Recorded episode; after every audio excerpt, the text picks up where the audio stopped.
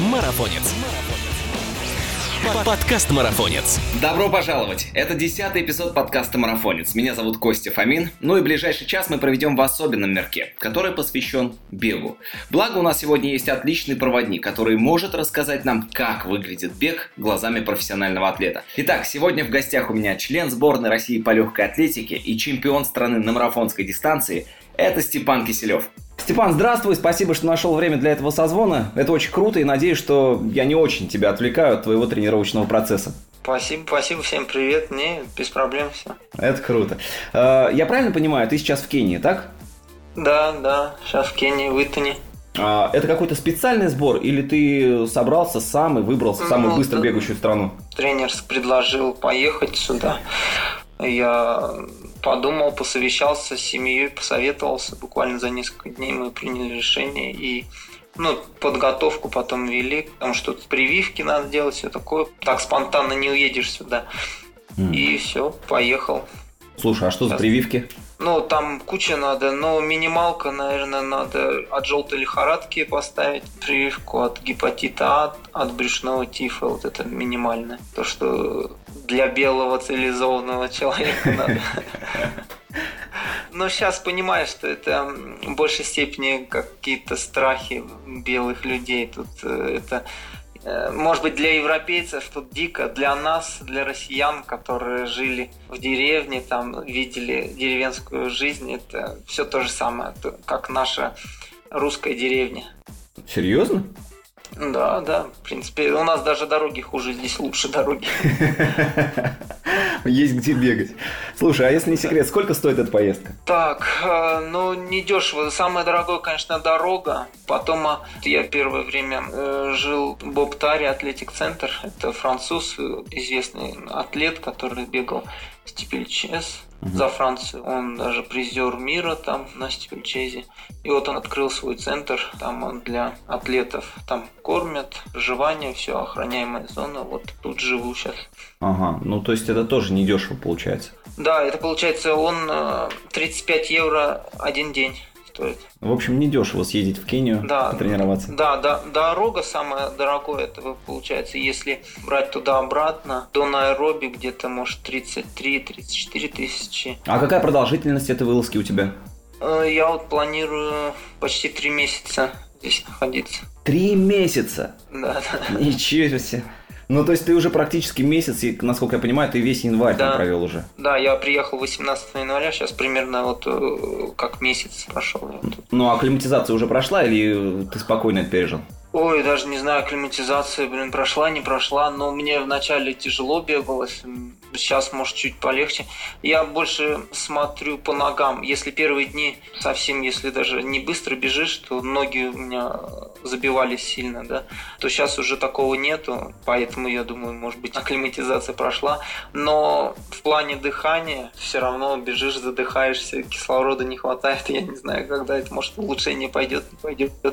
Подожди, а какая высота над уровнем моря сейчас? Тут примерно 2400, около того. Может, 2380, вот так вот. Ого. Там, мне кажется, вообще в целом просто тяжело будет дышать, даже ходить. Ходить-то некогда. Ходишь, ты не чувствуешь, а вот во время даже поравнения, там, бежишь чуть-чуть, особо не чувствуешь, да, но стоит либо повысить значительно темп, либо в горочку какую-нибудь побежать, и все, ты сразу это ощутишь. А по пульсу ты замечаешь это, нет? Или пульс у тебя в норме пока? Да, замечаю. Я все время с пульсометром бегаю, смотрю, у меня в подъемы так взлетает, что будь здоров, как бы. Если дома там бегал я, пульс еле-еле не мог поднять, там выше 170, то тут без проблем. Слушай, а какие задачи ставятся перед этим кенийским сбором?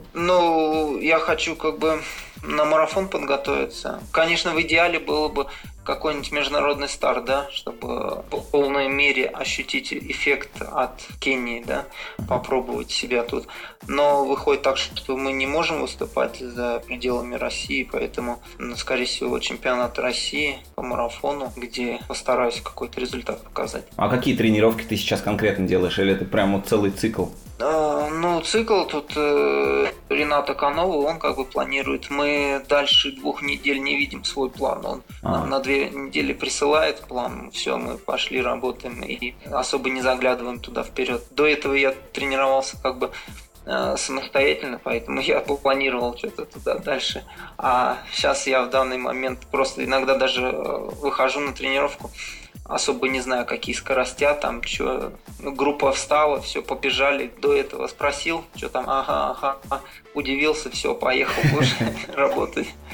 Слушай, ну, получается, ты тренируешься в группе, да? Да. А сколько человек в группе? Ну, по-разному, тут такие плавающая группа, получается, кто-то на трак готовится на дорожку, кто-то на кросс-кантри, кто-то на шоссе, кто-то на половинку, ну, по-разному. Иногда бывает 3-4 человека, а вот сегодня, например, было где-то 14-15 человек, по-разному. Но все в основном по личному плану работают, поэтому если совпадают работы, все бегут, если не совпадают, все по разным местам. Мы, как правило, стараемся на работах встречаться, выезжаем, например, вот в 6 утра выехали, 6:20 высаживаемся и все, полетели толпой там. И там уже каждый бежит по своим задачам. Да, либо так, либо там одна задача, например, вот сегодня надо было 18 километров пробежать, примерно километр через километр, типа такого фортлека. Вот, ну, кто как может бежит. Ага. Ну, вообще сильные бегуны собрались в этой компашке? Да, очень сильные. Я там как говно в проруби болтаюсь в конце. Ну, ты знаешь, я смотрел твои результаты по 3:07 пробежать марафон и говоришь, что как говно в проруби, ну, не знаю. Ну, тут совсем другая картина. Тут ребята, они для них 62 на половинке, это, ну, такой результат. А на марафоне там 2:10, для них это не очень. Для них все, что, наверное, выше 2:08, это уже нормально. Слушай, а сколько ты уже, кстати, набегал вот за этот период в Кении? Так, я так особо не считал, конечно. Вначале что-то подсчитывал, потом у меня все голова в туман погружается. И не до этого, да? Да. Ну, где-то какую-то неделю отмечал, где-то было 200 с небольшим. Не сильно много, но интенсивность как бы такая повышенная. А что тебя удивило больше всего в Кении, вот как бегуна? Блин, они рано очень встают на тренировку. Мы привыкли как-то проснуться, позавтракать, подождать, пока переварится еда, и потом уже выбегать. Это минимум там часов в 9, да, выходит. То здесь они встают рано, еще полная темень, а кругом бегущих куча, все бегают. Вот мы еще не сильно рано встаем, мы где-то в 6 выезжаем, встречаемся, либо выезжаем на трассу, там 6:20 стартуем, либо когда не работа, такой какой-нибудь кросс, то мы 6:15 встречаемся и побежали. И это все выходит, что без завтрака, просто проснулся, оделся и пошел, такой как полузомби, а уже там надо лететь по 3:40, чапают каждый километр. Слушай, ну это, наверное, надо с вечера хорошо так поесть, для того, чтобы к утру что-то осталось, да? Они вот свои угали с вечера накидывают там полный желудок и ложатся спать. Ну, я как-то... Мне угали не очень нравится это. А что это? А это типа наши каши, только мы, например, более жидкую делаем, да, а они вообще ее густую, что руками ее как бы едят, она как тесто выходит. Ну, я бы хотя бы сахара добавил, а они просто как без сахара такая, она безвкусная. Но на данный момент поездки твои ожидания уже оправдались? Я так каких-то иллюзий не питаю. Тут я понимаю, что одного нахождения в Кении недостаточно, чтобы показать результат. Надо тут работать, пахать. И долгое время еще, помимо того, надо более-менее адаптироваться к нагрузкам, к этим новым. И потом уже начать их переваривать, потому что я сейчас сомневаюсь, что я их сейчас перевариваю. У меня каждая работа – это как соревнование. Поэтому... Я не уверен, что если вот сейчас сразу так поехать и на старт, и я там смогу что-то показать. Мне, в общем, надо поднять свой уровень подготовки, чтобы более-менее переварить эту тренировку и потом уже показать какой-то результат. Помимо того, я же сюда приехал как-то опыта нового набраться. Если потом буду тренером работать, эту новую методику освоить. И я вижу много мелких вещей, которые не описать, не показать, и которые даже лучше всего оставить у себя в голове, которые потом пригодятся в дальнейшем.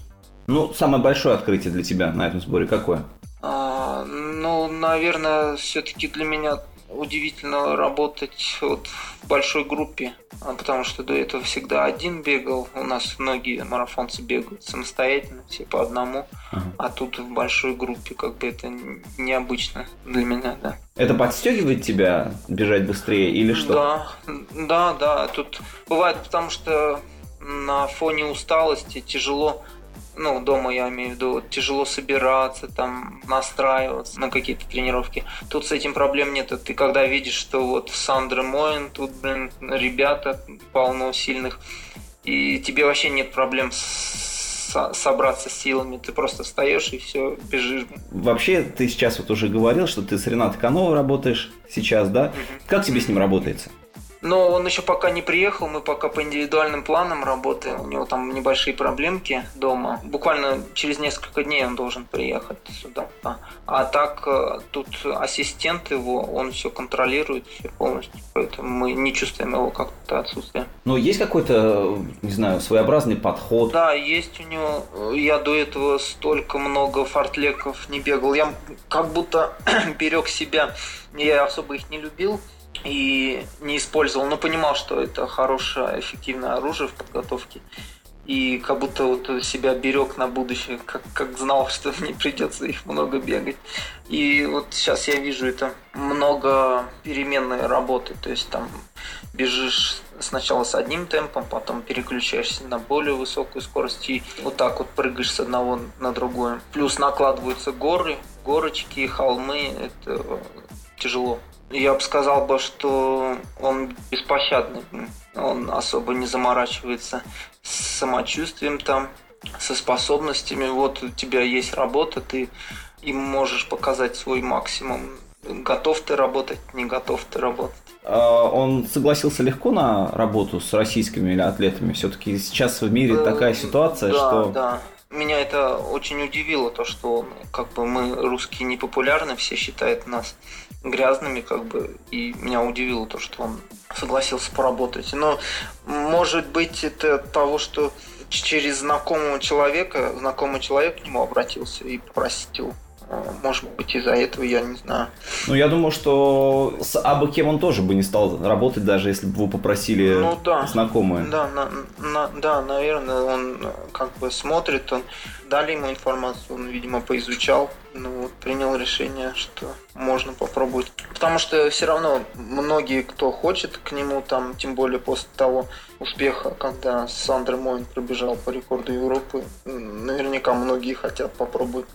И, может быть, и из-за этого результата, в первую очередь, я так решился попробовать, потому что я, в моем понимании, я не верил, что белый человек может пробежать быстрее 0,8 примерно, да. А тут, когда он пробежал в Японии 2,05, я просто был в шоке вообще, я не знал. Я подумал, может, я что-то не так думаю, может, я неправильно считаю, какие-то вещи полагаю. И, возможно, их можно собственным опытом этот стереотип разрушить в себе. Потому что до этого, когда я... Много же информации, да, тренировок. Рената Канова, он открыто все выкладывает, свои тренировки. Я всегда эти книжки или журналы открывал, смотрел примерный план подготовки его какого-нибудь спортсмена. Я буквально пару строк я прочитывал и все, я тут же закрывал, потому что это для меня было нереальное, что-то вообще не близкое. Я считал, даже не стоит забивать эту информацию себе в голову. Интересно. А потом, думаю, может, все-таки попробовать уж. Может, последний шанс что-то новое узнать, решился на такой экспериментный шаг. Да. Слушай, а когда ты в последний раз вообще хотел завязать с бегом? И вообще случалось ли такое? Да, случалось постоянно, наверное, каждые 3-4 года. А почему? В чем причина?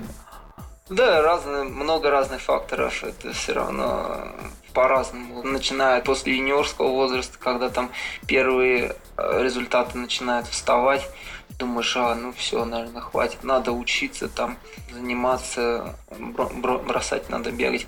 А потом какие-то факторы, как судьба, что ли, которые тебе не дают закончить с бегом, и ты дальше продолжаешь, потому что не особо понимаешь уже степень своего таланта и понимаешь, что там тебе не стать каким-то олимпийским чемпионом или там чемпионом мира, там, и зачем это тогда? А потом все равно не удается бросить, да, и начинаешь другие какие-то плюсы искать в этой деятельности. Ну какие у тебя вот сейчас так... плюсы? Ну, все-таки такая же жизнь, она, ну, какая-то особенная, спортивная. Сейчас уже так тяжело сформулировать это. Надо время. Много плюсов очень. Это уже привык к этой жизни, и тяжело сейчас что-то менять. Этот эффект, когда после тренировки, когда ты полностью отдал свои силы, порцию эндорфинов, да, получил. Ну, потом, когда, например, тренировок нету, бывают же периоды, когда тренировок нету, там либо травма, либо что-то, ты сидишь на одном месте и понимаешь, что, блин, тебе не хватает этого движения, этого ритма. Кайф от бега все-таки еще остался, да? Да, есть все-таки. И потом, когда готовишься к марафону, есть какой-то особенный эффект или чувство, я не знаю, когда ты вот длинную подготовку выстраиваешь. Не короткая, там, не один день, не два, не неделя даже, а когда ты выстраиваешь там по 3 месяца или по полгода, да, и вот ты маленькими шажочками идешь к этой цели, идешь. И если ты достигаешь этой цели, да, ты такое, ну, чувство удовольствия получаешь, то, что вот ты такой проделал длинный путь, длинное путешествие, и все получилось. Но чаще бывает так, что и где-то на полпути или в самом конце ты срываешься. Но это спорт, это вот этим он и интересен, наверное, то, что не бывает таких железных людей. Находясь в России, я всегда думал, что ну тут вообще просто железные ребята. А сейчас я вижу, что они такие же, как и мы. Они просто пашут, и также у них бывают травмы, у всех бывают и болезни, всякое бывает. Они такие же, как мы. А за что ты больше всего не любишь бег? Наверное, за свою систематичность. Потому что, допустим, ты готов, все, хорошая у тебя форма, но стоит по какой-то причине выпасть из этого ритма, например, на дней 5 или неделю, ты все абсолютно... Ну, не 100% теряешь, но много теряешь, и тебе потом вырулить это очень тяжело. Особенно это очень значимо, когда готовишься на марафон. То есть неделя выпала, и все заново? Да, ну не заново, но тебе какое-то время надо наверстать где-то там, это опять втянуться надо какое-то время, потом выйти на этот ритм, потом продолжить работать, но этот пробел, он все равно останется. То бы ты шел своим путем и уже через месяц должен был делать одни вещи, а ты в итоге делаешь совершенно другие, потому что эту неделю, например, выпало. А вот когда ты начинал бегать, ты помнишь свои ощущения? Вот честно скажу, когда я занялся вот этим делом, мне всегда было очень плохо, правда. Я первое время вот просто заставлял себя выходить на пробежки. Как ты вот? Да, то же самое. Но поначалу все равно всех затягивает это социум, да, общение. Ты там с людьми, которым нравится то же самое дело, что и тебе. Ты находишь с ними общий язык, ты просто... хорошо проводишь время, да, и помимо этого вот тренируешься. Но бывали такие тренировки, которые, например, я помню, кроссы там на улице надо было, и там уже ты находишься сам собой. Вот, там приходилось тяжело. Но как-то проходишь это все равно, когда не один проделываешь эту работу, легче, наверное. Я читал, кстати, твое одно интервью, в котором ты рассказал, что родился и жил в маленьком вот городке Киселевск. Ты говорил, что там было очень много наркоманов. В твоей компании были такие? В спортивной компании нет, наверное, а вот во дворе, в котором я рос, да, были. То есть ты их знал, ты с ними общался? Да. У нас даже такие смешные ситуации были. Ну, я поздно с тренировки возвращался, иногда темно совсем, да, и вот они любят там: «Эй, парень, иди сюда», там, подзывают, да? Ага. Ну, там приходилось убегать, да, там в начальное время. А потом уже, когда старшие классы были, там 10-й, 11-й, возвращаешься также после школы, там, и то же самое слышишь: «Эй, пацан, иди сюда!» Оборачиваешься, и вот такие: «О, Стёпыч, это ты, что ли? Ты все бегаешь!» Уже как бы стояли на этих точках уже твои друзья, с кем ты рос. Менялись люди. Слушай, ну а ты сам никогда к этому не был причастен? Ты никогда ничего не пробовал? Нет, я как бы, видимо, воспитание такое железное было. Мне стержень такой вбили четкий, собственное мнение, которое никто из друзей не мог как-то разрушить, что ли. И я всегда своих принципов придерживался, и все. Ты даже не курил? Ни разу? Не, курить-то курили мы, без этого-то никуда, но вот там всякие травку, там все начиналось, наверное, с курева, потом от травка, потом уже смотришь, уже все в этих шалашах там на ложках варят. Ага. Ну, то есть для тебя все закончилось на стадии курения просто сигарет? Да, но мы... Как бы там нам старшие ребята говорили, там: «Эй, идите там конопли натерите».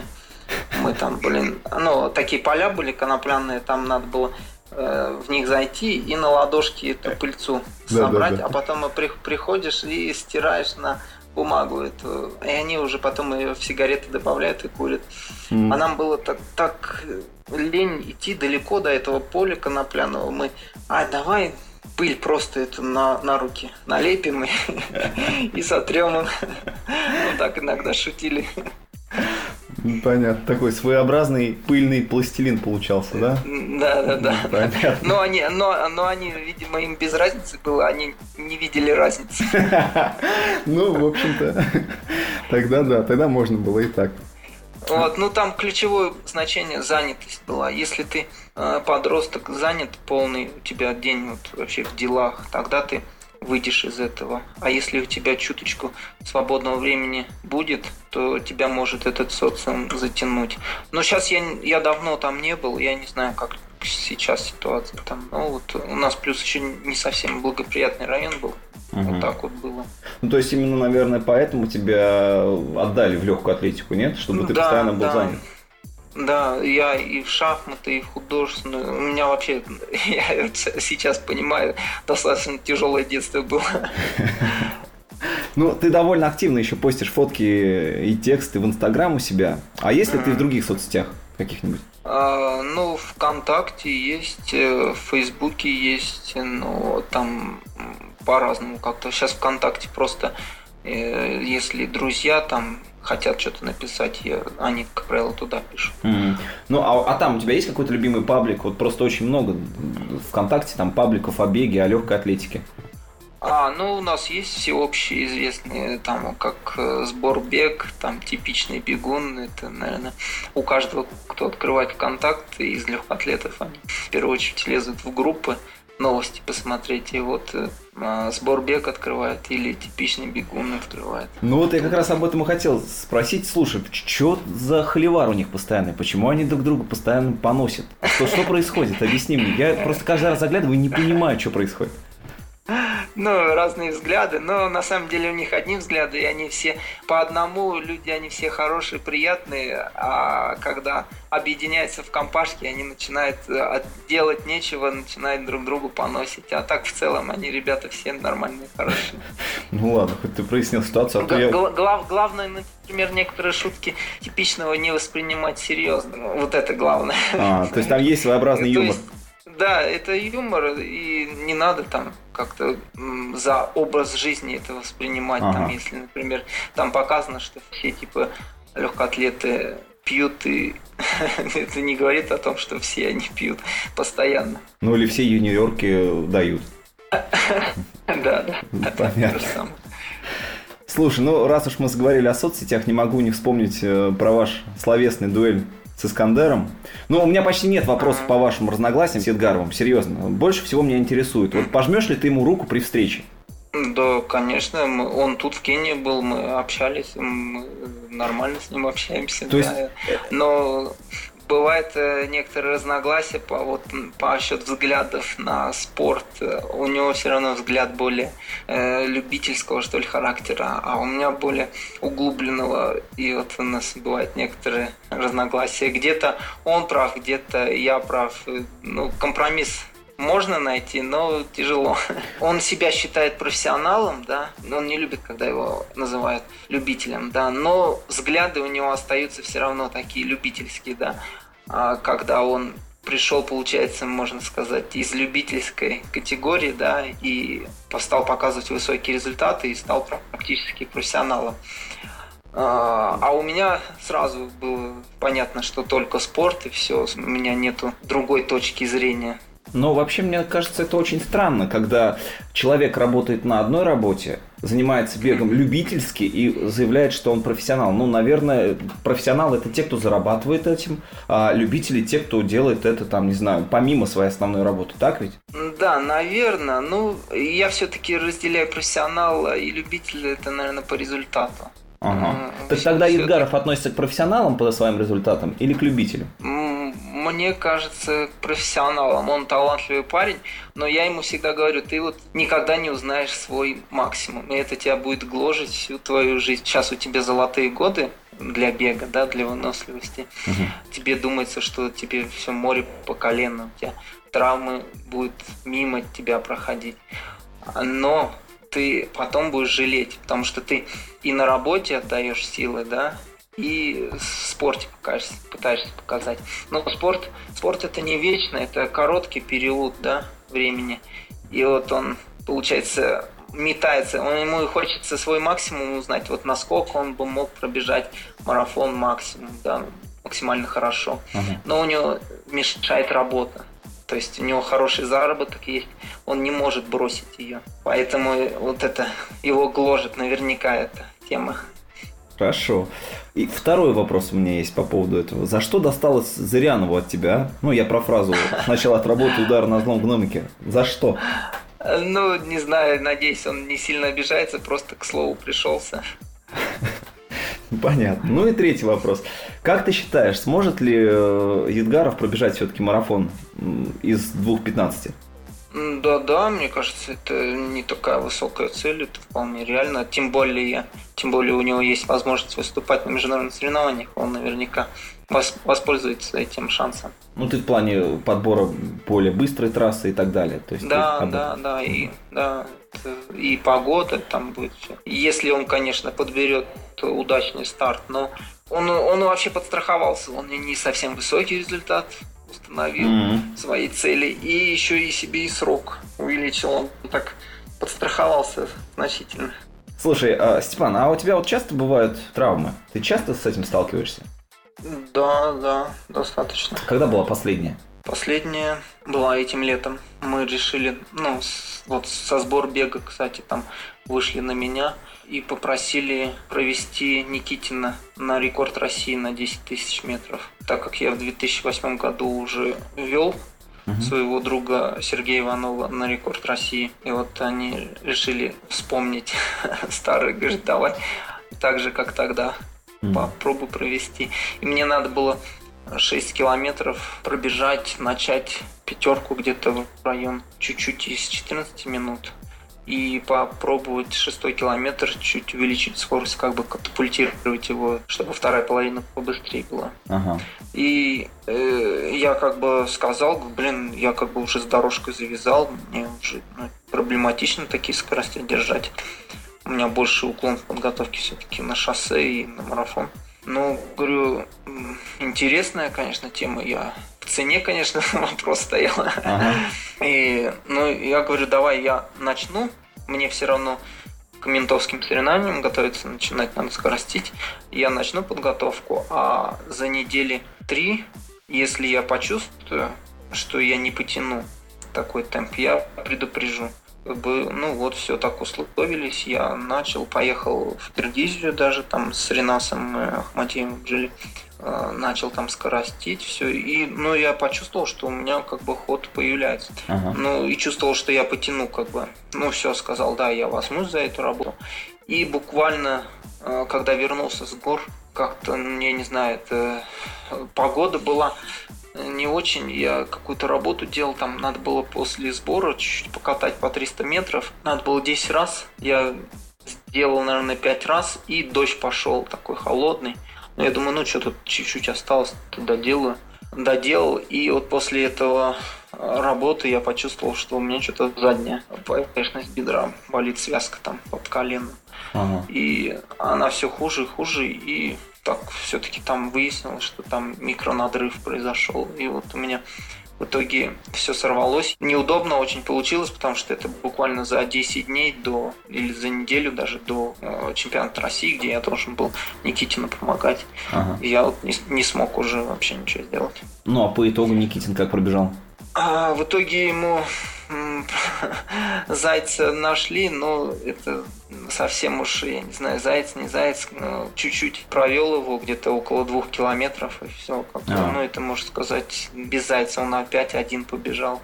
А форма, мне кажется, у него была шикарная, можно было устанавливать рекорд России. Right. А что ты делаешь, когда не можешь тренироваться? Основное лечение – это отдых. Ага. Зависит от того места, где травмировался, столько и отдыхать надо. Ну, там физио какой-то проходишь. Ну, вот, как правило, полный отдых только лечит. И вот ты из хорошей формы превращаешься в плохое состояние. И потом снова начинаешь выруливать из этого, как любитель начинаешь снова бегать, все болит. Вот так. Ну, у меня частенько такие колебания, то хорошая форма, то вообще плохая, в зависимости, наверное, от травм. Подожди, но ты говоришь так про плохую форму. В плохой форме с какой скоростью ты можешь 10-ку бежать? Типа соревнований? Ну, типа, да. Ну, я не знаю, наверное, может, в район 35, наверное, минут где-то. Да, плохое состояние? Да. Ну, понятно. Слушай, а ты придерживаешься какой-нибудь диеты в питании? Вот. Нет, особо нет. Я всеядный, все ем. И плохую, и хорошую. А используешь какие-то добавки, там, витамины? Ну да, это использую, там, всякие омега-3, там, коэнзим Q10, ну, такие витамины. А на тренировках, вот, ты используешь гели, изотоники или батончики, вот, именно на тренировках? На тренировках нет. Я, как правило, просто... Когда длительный, я обычные конфеты беру, типа степа или сникерсы, и походу его где-нибудь закусываешь. Прикольно. Ну вот для любителей такое небольшое открытие. Вполне возможно, не каждому нужен гель с собой на длительную пробежку. Можете обойтись конфетами. Да. Ну порой даже кофеин особо не нужен, он для тренировки. Ты же не соревнования бежишь, ты тренируешься, и не надо там сверхрезультаты какие-то показывать. У тебя выстроен план на неделю вперед. Главное не заголодать, вот это, не пропустить этот момент. Но находясь тут, уже я начинаю вообще пересматривать эти мысли. То я там раньше тревожился, чтобы вообще не голодать, там на тренировке всегда успевать где-нибудь закусить там что-нибудь или после тренировки сразу же. То тут ребята вообще просто выходят на голодный желудок, без всяких там еды, бегут. Там, и если питье дадут, походу, это хорошо, если не дадут, ну ладно. Я вот сейчас с тренировки пришел и во время тренировки бежал, посередине где-то бега у меня мысль промелькнула, все, сейчас я пульсометр этот выкину нафиг, и все, больше не буду смотреть на пульс. Потому что, толку смотришь его, не смотришь, у тебя есть заданная скорость, тебе надо стараться эту скорость держать, а уже на пульсе. Если раньше я по пульсу все время работал, то тут нет. Скажи, а вот что чувствует человек, который бежит марафон с пейсом 3:07 на километр? Всегда было интересно. Знаете, мне интересно, как Сандра, что он думал, когда бежал на 2:05, вот это мне интересно, да. Когда у него в район 3 минут каждый километр был. Это интересно тебе, а вот нам интересно, вот что ты чувствуешь, когда бежишь с такой скоростью целый марафон? Вот я просто, когда вижу таких людей, я не знаю, что у них в голове, о чем они думают, что они чувствуют в этот момент. Это тяжело? Я уже, давно, я в 2014 году только пробежал 2:11, но тогда... я могу вспомнить, о чем я тогда думал. Я так вышло, что я поздно позавтракал. У меня полный желудок был еды.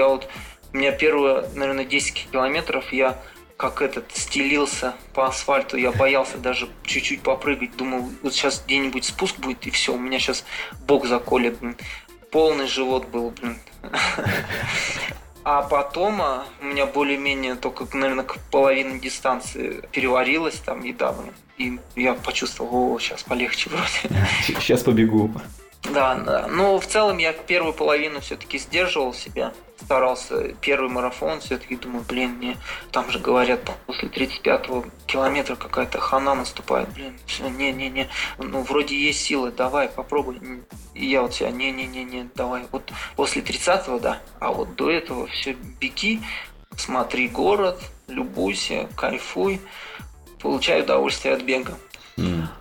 Вот так, наверное. А потом, когда 30-й километр подошел, я думаю, ну все, там осталось-то, ну давай еще вот десятку. Осталось-то, представь, что всего 10 километров осталось, а последние 2 километра уж там как-нибудь доползешь в любом случае. Вот, и я уже после где-то 30-го километра более-менее начал себе волю давать, бежать.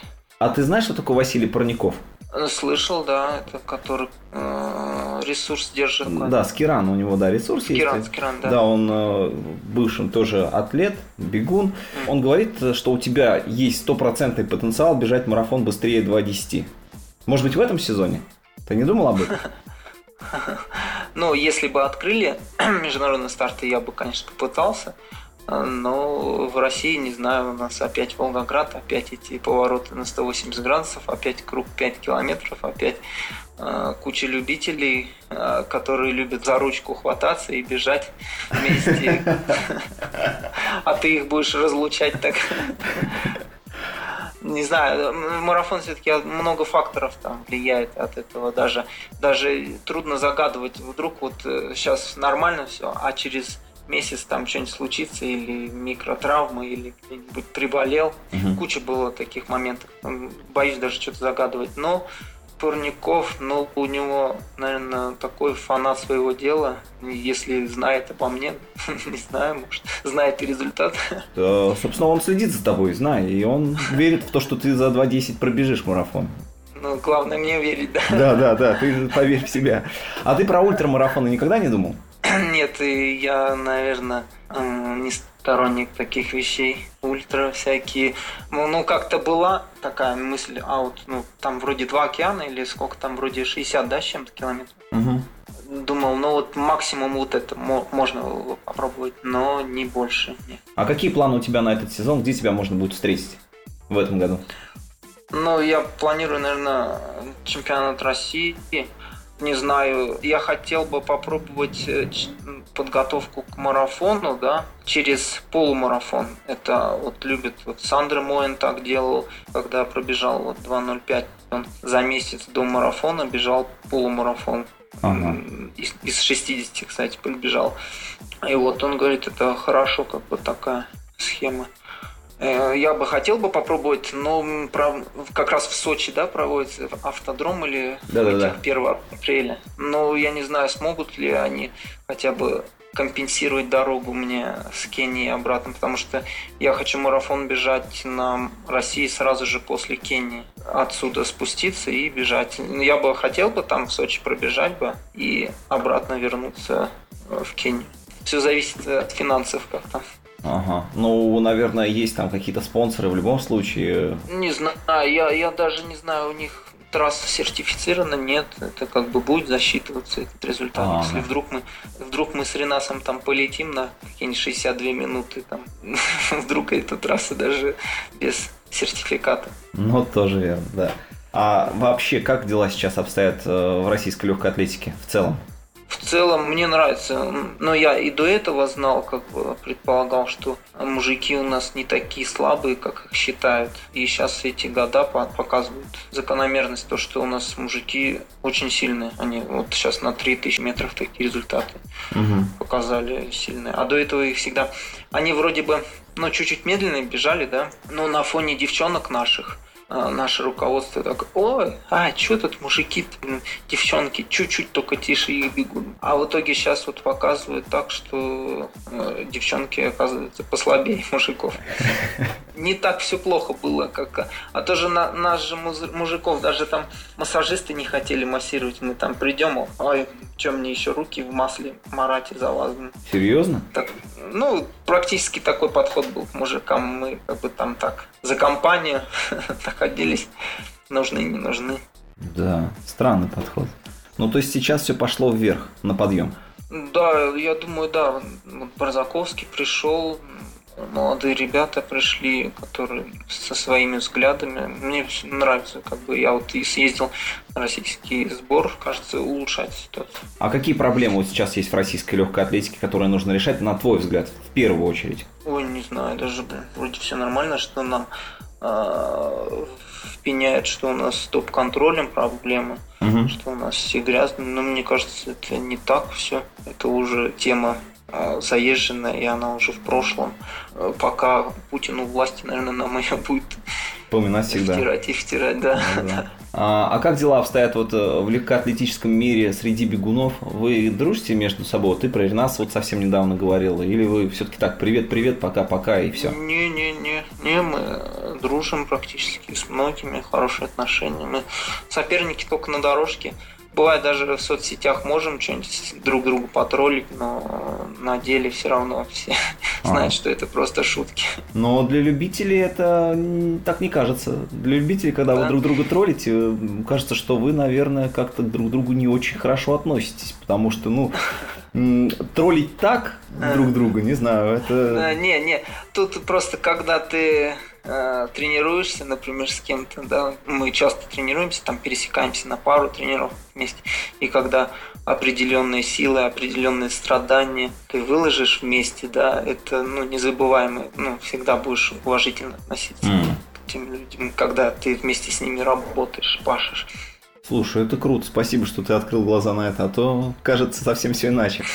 А можно ли вот сейчас в России достойно жить и зарабатывать на профессиональном беге? Нет, наверное. Нет, нельзя. Наверное, никогда не будет. А почему? Не знаю, даже у нас взгляд другой, наверное, менталитет другой. Может, и можно, да, но... А если даже сравнивать с Европой, то у нас даже больше шансов бегать и жить при этом, да, как бы, параллельно не работая, да. Ага. То вот я тут пообщался с людьми, у них еще бывает еще хуже ситуация. Так что зря жалуются. Да, отчасти, да. Но у нас есть свои минусы, с нами никакие, например, там спонсоры не хотят связываться, особо там контракты какие-то. Вот даже сейчас общался с французом, не помню, как зовут его, он говорит, перешел на марафоны, бежит 2.14 в этот район. Мы спрашиваем, а что ты до этого бегал? На дорожке, говорит, там бегал. А что, какие результаты-то? Он говорит, 7.42, 3000 метров бежал. Нифига себе, 7.42, это же вообще результат хороший. А зачем ты перешел-то на шоссе? Говорю, да, там на дорожке вообще типа спонсоров ничего нету, а то как я как только перешел на шоссе, мне все сразу и Nike, там контракт все дали. Вот, то есть у них тоже есть там свои проблемы, но им все равно попроще там какие-то контракты, какую-то поддержку найти. Да, у нас, я не знаю, есть вообще спортивные фирмы, которые какие-то вещи выпускают? Наверное, что-то есть. Я тоже, к сожалению, не знаю. Не могу с тобой поделиться этим. У нас нефть хорошо качает. Да? И газ добывают, не забывай об этом. Да. А кто, по твоему мнению, сейчас входит в тройку сильнейших марафонцев-профиков в России? То есть три твоих главных конкурента в борьбе за победу. Так, наверное, если эти ребята вообще будут выступать на чемпионат России, потому что они, скорее всего, распределятся по марафонам России где-нибудь, и будут там и лучше сразу вот пробежал, да, выиграл, тебе сразу же деньги дали. А на чемпионате России-то ничего не дадут, там даже медальку могут не дать. Это поэтому вопрос, кто встанет на чемпионат России. Я не знаю, кто будет готовиться на чемпионат России. А вообще в целом, если вот все самых сильнейших собрать и вот на чемпионат засунуть? Да, все те же самые, Риунков, там, Артём Алексеев вырос, так стабильно результаты показывают. Сафронов, Дмитрий Шутов, Фёдор. Много ребят. Еще Соколовы, не надо забывать, с Петербурга. Хорошо. Ребята все те же. Это зависит, как подготовка у всех пройдет. И как состояние будет на момент старта, да? Да, потому что это очень тяжело загадывать. А что ты посоветуешь, вот как профессионал, марафонцам, любителям? Ну, может быть, с чего начинать, что взять во внимание, какие-то меры предосторожности? Сказал так, как будто бы они сексом занимаются где-то в лесу, когда бегают. Ну, я имею в виду, что чтобы травмы не получать или еще что-то. Ну, наверное, я не знаю, надо все вопросы изучать, если самостоятельно хотят, да, что-то там добиваться, к цели идти. Куча информации, куча материалов есть в соцсети, вон Rocket Science, они углубленно все изучают, у них можно много информации почерпнуть. Изучить все, а потом уже решить, использовать, применять эти методы. Попробовать их можно, но потом собственный вывод делать. Но сейчас это не как раньше, сейчас полно всякой информации, много литературы. И главное, не надо верить тому, что вот за короткий срок можно подготовиться. Надо плавно идти к своей цели. Степан, мы не отпускаем своих гостей, пока они не пройдут суперспринт. Это серия из 5 вопросов, на которые ты можешь отвечать как угодно. Ты готов? Если не бег, то какой бы вид спорта ты выбрал? Наверное, велоспорт. Тренировку с утра или вечером? С утра. Что ты сейчас читаешь? Ой, ничего. Пробежать на все 100, но с плохим результатом? Или поберечь себя на следующий старт? Наверное, пробежать на все 100, но с плохим результатом. А почему? В зависимости, наверное, от старта и от цели, может. Может, у тебя главный старт позже, тогда нет, тогда поберечь. А бывают все-таки главные старты, я их называю план А, план Б, там. А есть второстепенные, которые можно и слить. Поберечь себя. Ну, не слить, но все равно выкладываешься, но самоотдача другая. Так, человек, который тебя вдохновляет? Сондре Моэн. Ну и последнее. Мы аудиоподкаст, и каждый раз заканчиваем программу любимой песни нашего героя. Вот назови нам свою любимую песню и почему она стала любимой. Наверное, группа Coldplay. Много хороших у них песен, конкретно, не знаю, там... Yellow. Песня. Да, и Yellow в том числе, да. И новые, вполне хорошие, да. А вот почему? Не знаю, наверное, они связаны с какими-то моментами, воспоминаниями в тот момент, когда я слушал эту группу. Это как машина в прошлое. Ты слушаешь и возвращаешься назад. Ты назвал группу, а песню мы выберем сами. Да. Хоккей. Степан, спасибо тебе за этот интересный разговор. Очень рад был с тобой познакомиться лично. Желаю тебе, во-первых, удержать в этом году чемпионство, а во-вторых, выбежать марафон из 2:10 все-таки. Круто. Спасибо большое. Здоровья. Спасибо за разговор. Спасибо вам большое. Удачи вам.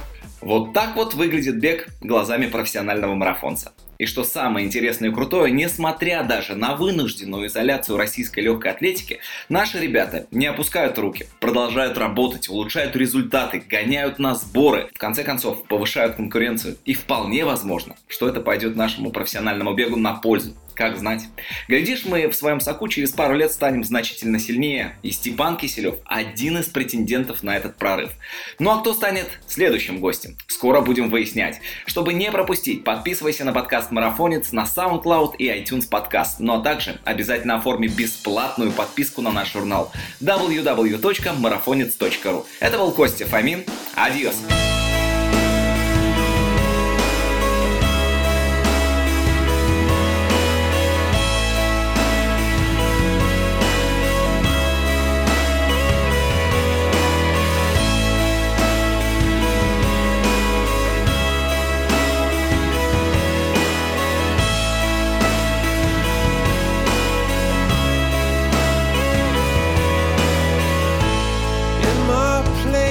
In my place,